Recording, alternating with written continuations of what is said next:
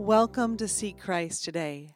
I'm Beth Fernie Johnson, pastor at St. Stephen in Sylvania, Ohio.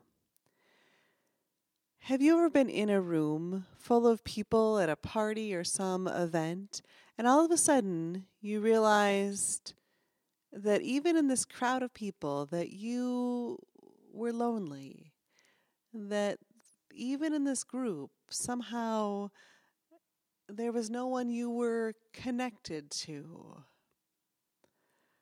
Today's text for us to think about comes from Genesis, the early chapters there. And in that early chapters, God creates Adam, forming him out of the dust. And then in Genesis chapter 2, verse 18, God says, It is not good that the man should be alone. I will make for him a helper as his partner.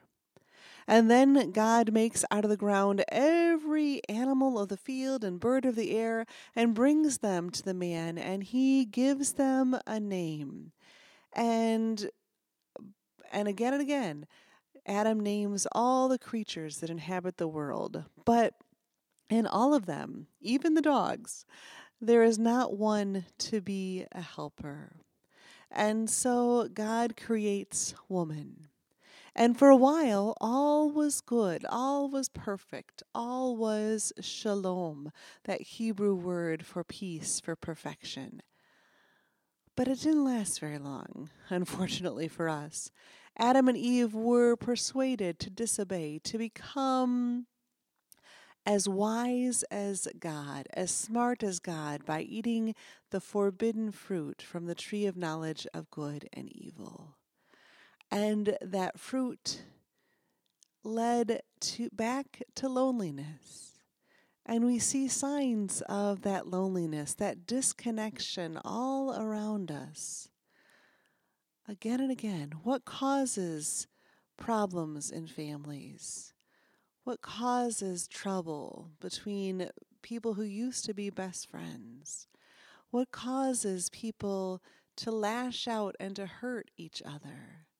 What causes someone to pick up a gun one day and decide to go to school and to to kill? What does that? I think part of it is that loneliness, that feeling like you are all alone in this world.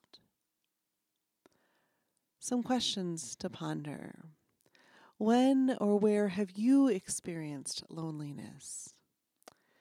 Is it comforting to know that God is always with us, that we are never truly alone because God promises that God is with us every single moment of every single day, that God is with us, supporting us, and enveloping us in God's presence.